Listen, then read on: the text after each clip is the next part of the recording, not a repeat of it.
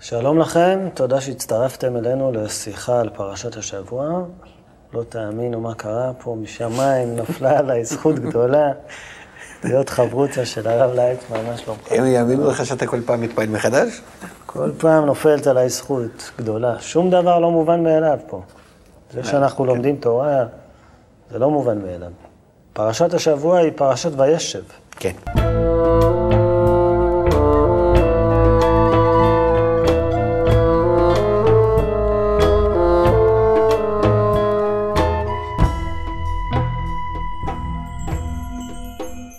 לפני שנתחיל, אני רוצה לספר לך שחלמתי חלום, כבוד הרב, ובחלומי... זה לפי הפרשה הקודמת.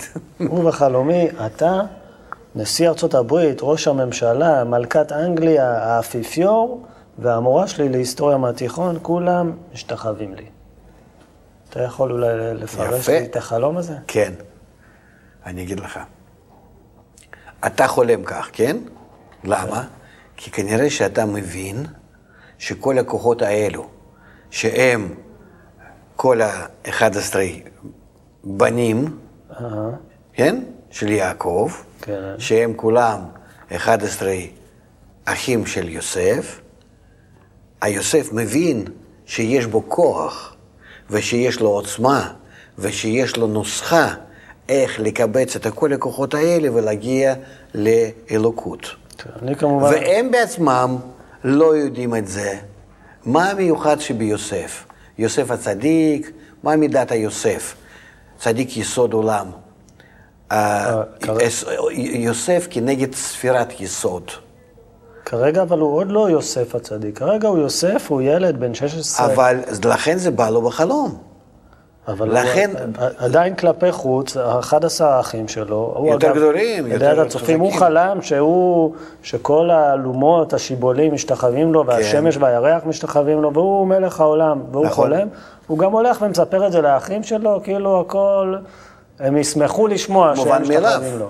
כן, והם לא מבינים את זה. הם לא מבינים והם לא שמחים, והם אומרים שהוא שחצן וגנדרן וכל ה... אז מה, הם מפחדים שהוא ישלוט עליהם? מי הוא מסך הכל? זה פחד, זה הפחד שלהם. לא, אבל למה, למה מפחדים שישלוט עליהם? מה יש בהם? מה יש בו כל כך שרק מתוך החלום וישלוט? זה סיפורים מאוד כאלה נאיביים. אלא אם אנחנו מדברים על האדם שמגלה את זה, אז באמת הוא רואה שיש בו כוחות, הכוחות האלה הם כוחות גדולים שנמצאים לרשותו, אבל לייחד אותם, לקבץ אותם, וליישם אותם נכון כדי להתקרב לבורא. צריך כאן כוח מיוחד שנקרא יוסף. ורק ליוסף, מכל הבנים של יעקב, ליוסף יש את הכוח הזה. כן. אז עוד פעם יש מקום, הסלקציה, המון שזו מילה קשה, נמשכת. אנחנו בחרנו, מישמעאל ויצחק בחרנו את יצחק, מיעקב ועשיו בחרנו את יעקב, מ-שנים עשר של הבנים של יעקב בוחרים את יוסף. נכון. למה? כי הוא המיוחד, תכף אנחנו נראה למה, טוב, לפי הספירות זה קל להגיד. כתוב, וישראל אהב את יוסף כי הוא בן זקונים. כן, זאת אומרת, הוא הבין שעלה להתקדם אפשר רק על ידי כוח של יוסף. שהוא, ה... שהוא יודע איך, ל... איך אה, לבדוק את הרצון האגואיסטי, מה שנשאר לאדם לתקן, ולחתוך ממנו אותו חלק שאפשר להתקדם עמו, זה נקרא מידת היסוד, שלא קשורה למלכות, ל, ל, לרצון לקבל לגדול. ועם היתר הרצון, לעזוב אותו בינתיים ולא לתקן. היוסף הוא בדיוק מהמידה כזאת בגוף האדם, ברצונות האדם, איפה שהוא יכול לעשות משפט אמת, משפט צודק, עם מה להתקדם ועם מה לא. ולכן שנים עשר בנים, כי הם כוחות גדולים מאוד בתוך הנשמה, כל אחד הוא כאילו מוכן לכל התיקונים הגדולים. היוסף מבין שאי אפשר להתקדם כך, צריכים להתקדם בצורה עדינה ובצורה הדרגתית. אתה מדבר, אתה כל פעם מדבר על כוחות בנשמה, רצונות בנשמה, זה, יש הבדל או שזה אותו דבר? לא, כוח לא, ורצון. נגיד, זה אותו ר, דבר? יש רצון שזה רצון אגואיסטי, שצריכים לתקן אותו, ויש כוחות שעל ידם מתקנים את הרצון. אז שנים עשר בני יעקב זה הכוחות של הנשמה, שצריכים לתקן את הרצון שבנשמה, את הרצון האגואיסטי. Mm-hmm. אז כל ה-שנים עשר כוחות האלו, אחד עשר מהם, חוץ מהיוסף, הם בנויים כדי לתקן כל הרצון.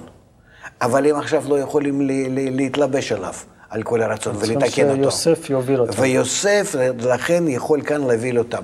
אז ישנם הרבה מאוד כוחות, רצונות, שאנחנו לא משתמשים בהם, אלא משתמשים רק בחלק קטן, עד שיגיע הזמן, ואז בסוף אנחנו משתמשים. לכן יש כל פעם את ההרמוניות הזאת. אנחנו לא יכולים לגשת ישר לעשיו, אנחנו לוקחים ממנו רק חלק. ללבן, גונבים ממנו קצת ובזה מתקנים. זה לא גנבות, זה גונבים מהאגו שלנו, האדם מתוך האגו שלנו, מעלה אחד אחד רצונות ולתקן אותם מקל לכבד. אז עכשיו תורו של יוסף להוביל את התהליך הזה. נכון, הוא, הוא באמת חולם את זה נכון.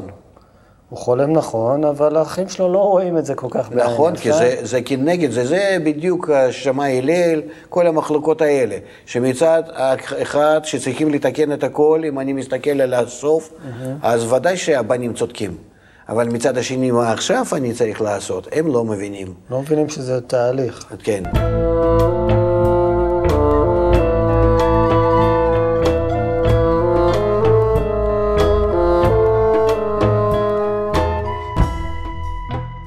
אתה מסתכל על, אני יהודי פשוט, אמר, מסתכל על הכל ברמה של הפשט. כן. יעקב, במקום להבין שיש מתיחות בין האחים לבין יוסף, הוא דווקא מייחד את יוסף, נותן לו אהבה, נותן לו כותונת פסים מיוחדת שתבליט אותו. כולם יש גלביות לבנות כאלה, והוא יש לו כותונת פסים. כן ולא, אדידס. כי יוסף זה דרגה הבאה mm-hmm. אחרי יעקב. אבל מה זה הכותונת פסים הזאת? למה לייחד אותו? מה המשמעות שלה? זה לבוש, בנשמה זה נקרא לבוש. לבוש זה נקרא שכמו שלבושים של אדם וחווה ש... mm-hmm. ש...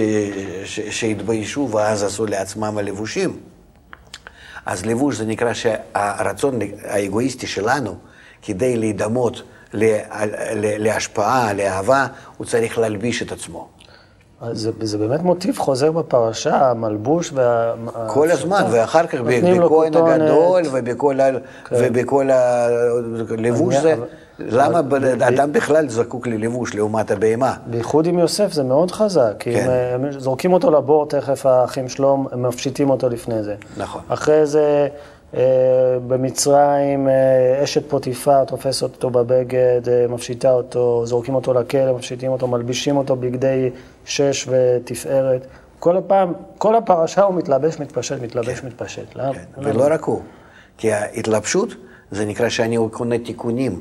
עושה תיקונים על האגו שלי, ואז אגו שלי נראה במקום בהמה אדם. Mm-hmm. ואז אני יכול להשתמש בו. זה בעצם הסמל של הלבוש, כמו האדם הראשון. זה סימן של עלייה רוחנית? זה מה שאתה אומר? כן, כן. תיקון על הרצון האגואיסטי. שאפשר, ש, שכבר מיועד לשימוש, הנכון. ולכן התפשטות זה ירידה רוחנית. כן.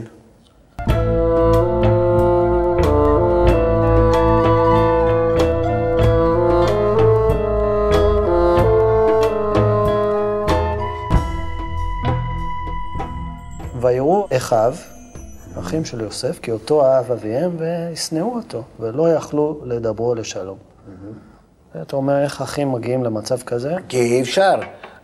או שאנחנו הולכים על כל הקופה, מה שנקרא, שהאחים האלה הם בנויים, כוחות האלה בנויים לאדם, כדי לתקן כל הרצון, ובבת אחת, אבל זה אי אפשר לפי הסדר המדרגות. זה צריכים לאט לאט מקל לכבד להגיע לתיקונים. ולכן הם לא מבינים את יוסף. ויוסף שנוי בעיניו, כי הוא אומר, לא, לאט לאט, אני אנהל את כל המסילה הזאת. ולא מסכימים עם הוא, רוצים להרוג אותו. זאת אומרת, רוצים להרוג את העיקרון הזה, ללכת בהדרגה, לא מבינים. ואז מבינים אותו רק במצרים.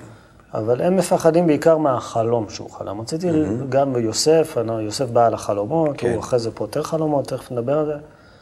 מה זה, מה העניין של החלום? חלום זה נקרא שהאדם נכנס למדרגה יותר עליונה, אבל לפני שהוא נכנס ומכיר אותה, ומבין אותה, שולט בה, הוא נכנס בה בחוסר הכרה. כמו נגיד עובר, שאחר כך קצת מתעורר לחיים ומתחיל לגלות את העולם. כך אנחנו, כך נכנסים בכל מדרגה, ממטה למעלה, בכל המדרגות, בכל סולם המדרגות. מצב של איזה תרדמה כזו. כן, כן, כן. כמו אדם שהפיל עליו תרדמה כדי להוציא ממנו את האישה. כן, כך אנחנו מגיעים ליום החדש. למה יש הפסק שינה ולילה לפני יום החדש? נכנסים לחושך, לתרדמה, בצורה כזאת מתקדמים, עד שמגיע האור החדש. אתה אגב, כמה שעות בלילה אתה יושן בערך? יוצא לי מ... מתשע עד שתיים. מתשע עד שתיים? אולי מעשר לפעמים, תלוי מתי אני, אם אני מסיים הרצאה יותר מאוחר. אם אתה מבלה עד ממש מאוחר? אם אתה מבלה עד מאוחר, אתה הולך לישון בעשר. יותר מעשר אני לא מסוגל, לא, מבלה. אם אני נותן הרצאה, כן, יותר מעשר אני לא מסוגל. אני כבר רגיל שנים שנים. וחלומות, אתה חולם על דברים... אפשר להזמין חלומות? להגיד, אני רוצה לחלום על זה? זה טכניקה שלא שייכת לקבלה, יכול להיות שכן. אדם בדרך כלל חולם על מה שהוא חושב ביום. זה רק מפני שהוא לא נמצא במסגרת הלוחצת, אז חלומות באים לו, וכל הדמויות האלו באות בכל מיני צורות כאלה מוזרות. אבל עדיין חז"ל אומרים שחלום הוא אחד חלקי שישים. זה חלום ברוחניות. חלום זה לא שאני נרדם. חלום זה נקרא שאתה עכשיו נמצא כמו שאתה, ומבין את העולם ומבין את החיים, וחוץ מזה יש לך עכשיו נוסף, איזושהי הרגשה נוספת במדרגה יותר עליונה. אבל היא באה בצורה כזאת שמשהו אני מתחיל להרגיש, משהו קורה כאן אחרי כל התמונה הזאת, איזשהו כוח פועל עלינו, אבל אתה עדיין לא מזהה אותו, רק מרגיש שיש עוד סיבה להכל מה שכאן נמצא. וההרגשה הזאת היא נקראת חלום.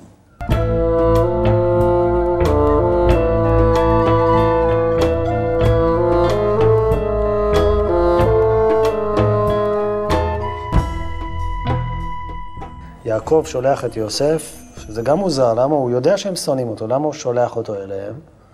הם תופסים אותו וזורקים אותו לבור. כי לא, יוסף לא יכול להתפתח בלי שהוא יחד עם האחים, והוא צריך לשלוח, הוא שולח מה שלומם, כן? גם כמו יעקב ועשיו, שיעקב התאמת עם עשיו, יוסף צריך להתאמת עם אלה ששונאים אותו. כן, הוא לא יכול לבד לעשות, הוא בעצמו ברק נוסחת התיקון. אבל כוחות לעשות את התיקונים, הוא חייב את כל הערכים שלו. לכן עד שהם לא יורדים למצרים, לא קורה במצרים שום דבר. אוקיי, okay. זורקים אותו לבור, ואז התורה בעצם מפסיקה ומתחילה סיפור אחר. Mm-hmm. הסיפור יהודה ותמר, אחד הסיפורים שאני הכי אוהב בתורה, סיפור אולי יגידו הפמיניזם הראשון ב- ב- בתורה. למה?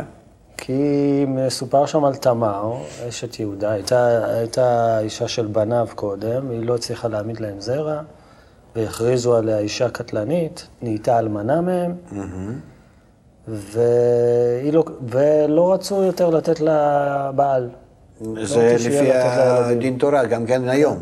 אם מוכרזת אישה קטלנית, לא נותנים לה להתחתן, כן. לא נותנים לה שיהיו לה ילדים. Mm-hmm. אבל היא, מה שהיא עושה, היא מתחפשת לזונה ומפתה את יהודה, ולא כך מפתה, הוא מרצונו החופשי, אבל uh, סיפור מאוד יפה. מה, למה התורה שמה אותו עכשיו פה? שוב, זה הכל הכנה לגלות מצרים. Okay. שאנחנו צריכים כל הכוחות האלה כדי להיכנס לגלות. והפרשה בעצם עוברת דרך כל ההכנות, שמה שהאדם צריך לעשות בפנים, שיש כאן, אמנם שהוא עבד פעם עם הרצונות ההרסניים, אבל עכשיו, שוב, כמו שאומרים לנו שם, דרך אה, רחל ולא דרך לאה, דרך אה, יעקב ולא דרך עשיו, דרך כל מיני, בדרכים כאלו אלטרנטיביות, איך אנחנו בכל זאת מגיעים לתיקונים. גם כאן, mm-hmm. אמנם שהשתמשנו בכוח ההרסני הזה, שנקרא תמר, אבל אפשר לתקן, אפשר להשתמש בו, ודווקא יהיה המשך מזה. תמר זה דוגמה לכוח אה, קטלני אפילו? כן, האגואיסטי שאי אפשר בו להשתמש, כי הוא רגד בעלים. מה זאת אומרת? בעל זה נקרא שמביא את האור. אישה זה נקרא שמביאה את הכלי, את, את החיסרון. אז שהיא מתחילה לקבל אור מה, מלמעלה, אם פתאום מגלה שזה על מנת לקבל. ואז אה, נקרא בעל נפטר. האור מסתלק בחזרה. מהרצון לקבל, כן? אם רצון לקבל, מקבל אותו כדי להשפיע, בהתאמה לאור, אז האור נשמר בתוך רצון לקבל. אם האור נכנס לתוך האגו שלנו, ואגו נשאר כמו שהאגו, אז האור מסתלק. לכן אנחנו בעולם הזה ריקניים, וכל פעם מגלים מדור לדור את עצמנו יותר יותר ריקניים. אז זה מה שקרה.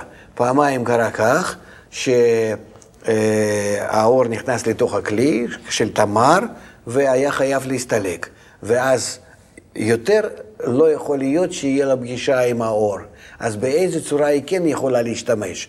אז אדם לוקח את אותו רצון שבו, שנקרא תמר, הוא לוקח אותו בצורה אחרת, בלבוש אחר, mm-hmm. כן? ואז משתמש בו, וזה כן מצליח, בצורה כזאת הוא הולך באמת לקבל על מנת להשפיע, מה שנקרא, זאת אומרת משתמש לקדושה, לטובה, ובצורה, כמו שמספר לנו, סיפור מאוד מוזר באמת. סיפור מוזר ומאוד... אבל הבנת את העיקרון פשוט. אני לא בטוח שהבנתי. אני לוקח את הרצון, אני לא יכול להשתמש בו כמו שהוא, אני כבר נתקלתי בזה שאני לא יכול, למדתי פעמיים שאני לא יכול להשתמש בו כמו שהוא, אני מלביש אותו, דיברנו מה זה לבושים, אני מלביש אותו בצורה אחרת, משתמש בו בצורה אחרת, ואז אני כן ממשיך איתו עוד תיקון. התורה אומרת שהבעלים של תמר, שני הבעלים, שני בנים של יהודה, ער ועונן, הם עשו את הרע בעיני אדוני, ובגלל זה הוא המית אותם. לא אומרים שהיא הרגה והיא אשמה, הם עשו את הרע בעיני אדוני. אז למה אנחנו מפילים את הכל עליה? היא בסך הכל, כמו שאתה אומר, כלי. לא, מה זה עליה? מדברים על האדם אחד. אתה, אם אתה לא תצא מהתמונה הזאת, קשה לי לצאת מהרומן, אז לי. אנחנו אף פעם לא נגיע להבנת התורה. אנחנו okay. ת, ת, כל הזמן נהיה בתוך הסיפור הזה, ת, בתוך התיאטרון הזה. תורה מדברת כלפי אדם אחד, mm-hmm. שאין חוץ מהאדם כלום בעולם. זאת אומרת, אדם, כל הסיפור, כל העלילה הזאת, היא בעצם מתרחש בתוך נפשו של שלי, אדם אחד. כוחות שלי, בפנים, על זה תורה מדברת, על הפנימיות שלי. פשוט היא פותחת לי את הפנימיות שלי עם כל התכונות, עם מה שיש בי, ומספרת מה אני צריך לעשות. בלבד. יותר מזה אין בה שום דבר, רק לצורך זה ניתנה.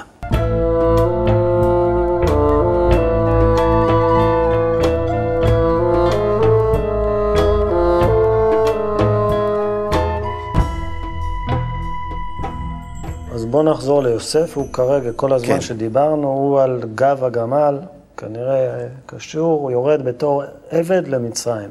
כן, מוכרים אותו. בתור עבד, שם קונה אותו פוטיפר, סריס פרעה, לעבד, מאוד מוצא חן בינם.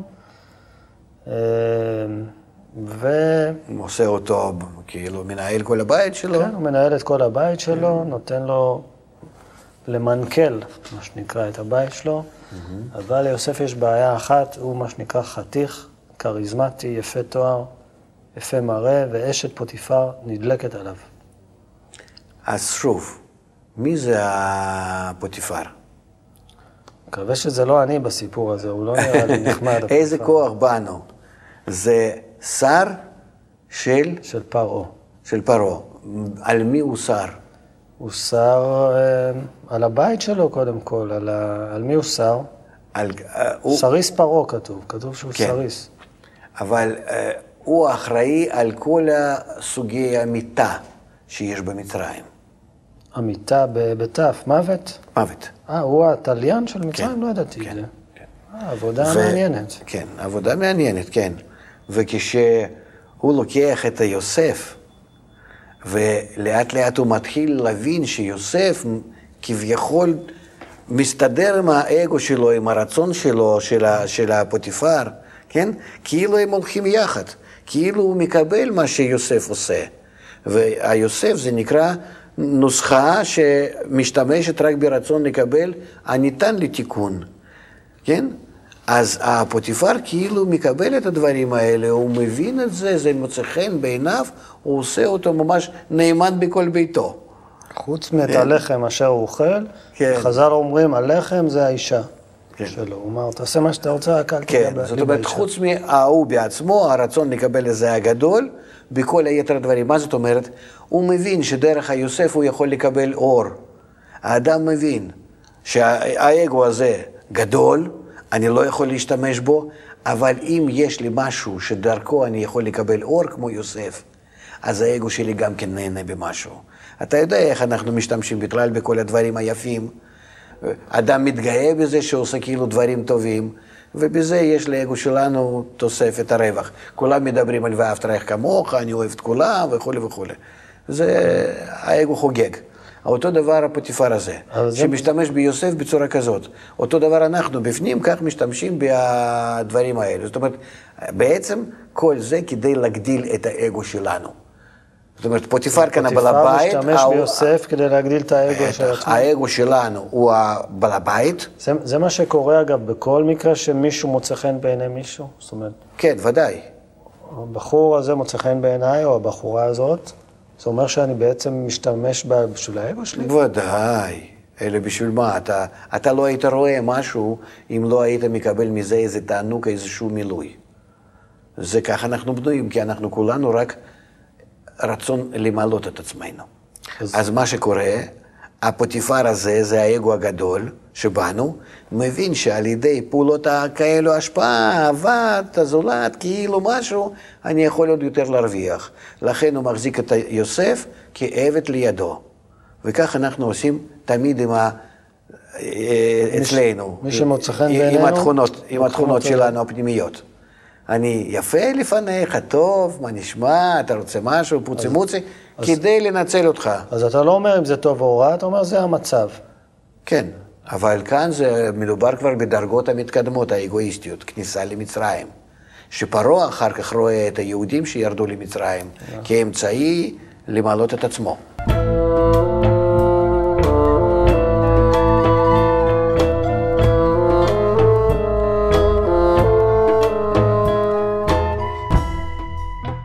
יש לנו פה עניין עם אשת פוטיפר, ש... שהיא הבינה שדרך יוסף, זה, זה אותו רצון שבתוך הפוטיפר. מה זה הבינה לו? כבודה, היא מנג'סת לו כל הזמן, תשכב איתי, כי... תשכב איתי. מה זה תשכב? תביא לי את האור, הרצון לקבל שלנו האגואיסטי, הוא אומר, אני רוצה ליהנות מזה, תביא לי סוף סוף את המילוי. ויוסף מבין שאם הוא מביא מילוי לא... לאותו רצון, לקצת הזה לאשת פוטיפר, אחר כך זה יהיה שבירה. אנחנו, פעם אני חושב כולן, שמענו מה זה שבירת הכלים.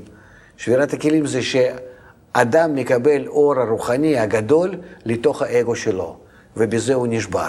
זאת אומרת שבעצם אין לו כלי שיכול להכיל את האור. זה כמו שפלוס ומינוס לקצר. Mm-hmm. כמו חשמל לפעמים, אתה רואה שיש קצר. שזה. אז אותו דבר. שמישהו מקבל יותר אור ממה שהוא מסוגל להכיל, הוא מתפוצץ. מתפוצץ, זהו. אז אותו דבר יוסף, הוא מבין שאסור לתת לה, ולכן כל הזמן נשמר מזה, והיא כן רוצה למשוך את זה. ואז כי היא תופסת את הלבושים שלו, היא חושבת בזה שאפשר להשתמש. כי הלבושים שלו, זה נקרא ש... כן. מתיקונים שלו, כמו שדיברנו. המל... הוא בורח, היא תופסת, החולצה שלו נשארת לה ביד. כן. ואז היא אומרת, תסתכלו, הוא אנס אותי, הנה החולצה שלו. כן, שתו. הוא רצה להיכנס בי, לא, אני רציתי למשוך ממנו את, המא... את האור, אלא האור הזה רצה להיכנס mm-hmm. בי. ואז ודאי שפוטיפר מאמין לה, כי הוא אה, אז... בא מאותו הרצון האגואיסטי כמוה. אז, אז, אז מה זה המלבוש הזה שהיא מחזיקה ביד עוד פעם? למה? מה? מה אמרת שהיא מחזיקה את הלבוש שלו? את ה... לבוש את שלו, את ה... בקבלה זה נקרא אור חוזר, הכוונות להשפיע, הכוונות להשתמש באגו שלנו בצורת לאהוב את הזולת. זה תיקונים שיש ליוסף. והיא לוקחת ממנו את התיקונים האלה, מושכת את זה ממנו, זאת אומרת, בכוח גונבת ממנו את התיקונים, ואז הוא נשאר ערום. זאת אומרת, רצון לקבל שלא יכול כבר לעשות שום צורת השפעה. ובגלל זה נקרא שנכנס לבית סוהר. כן, כמו שאתה אומר, פוטיפר אולי האמין לה, ואם אתה אומר שהוא היה טליין, הוא בחר לא להרוג את יוסף, אלא דווקא לשים אותו בכלא ולתת לו שם תנאים די טובים בכלא, כי הוא היה המשרת האישי של שר האופים ושר המשקים. משקים. הברמן והבורקס. יפה. כן. אני הייתי מפרש אחרת, אבל בינתיים שיהיה כך. צריכים משהו לתת בכל פרשה, איזה... לחלוכית. כן.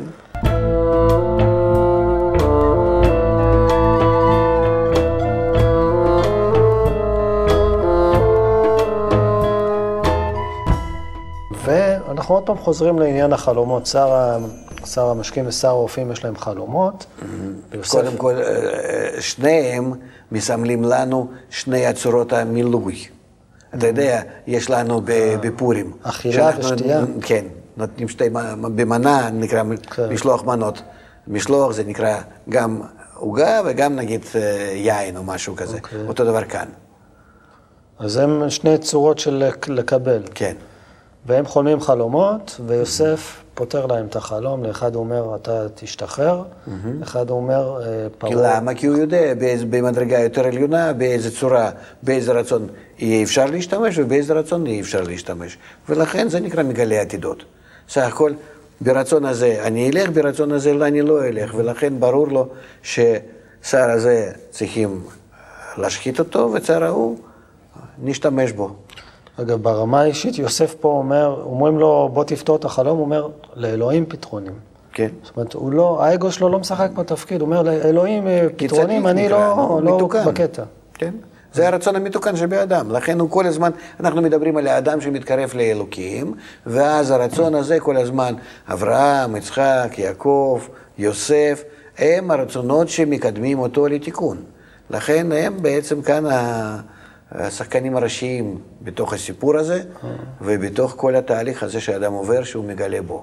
אז יש קטע בזוהר שאני לא בטוח שהבנתי, שהוא מדבר על שר המשקים ושר האופים, מפני מה, בואו ראה, אומר הזוהר, מפני מה פתר לזה פתרון טוב ולזה פתרון רע, אלא שאלה החלומות של יוסף היו, ועל פי שהבין הדבר על עיקרו, לפיכך פתר להם את החלום. כן, כי הוא מבין את העיקרון הזה של יסוד. יסוד זאת אומרת שאני משתמש רק ברצונות שהם מביאים אותי לדרגה הבאה.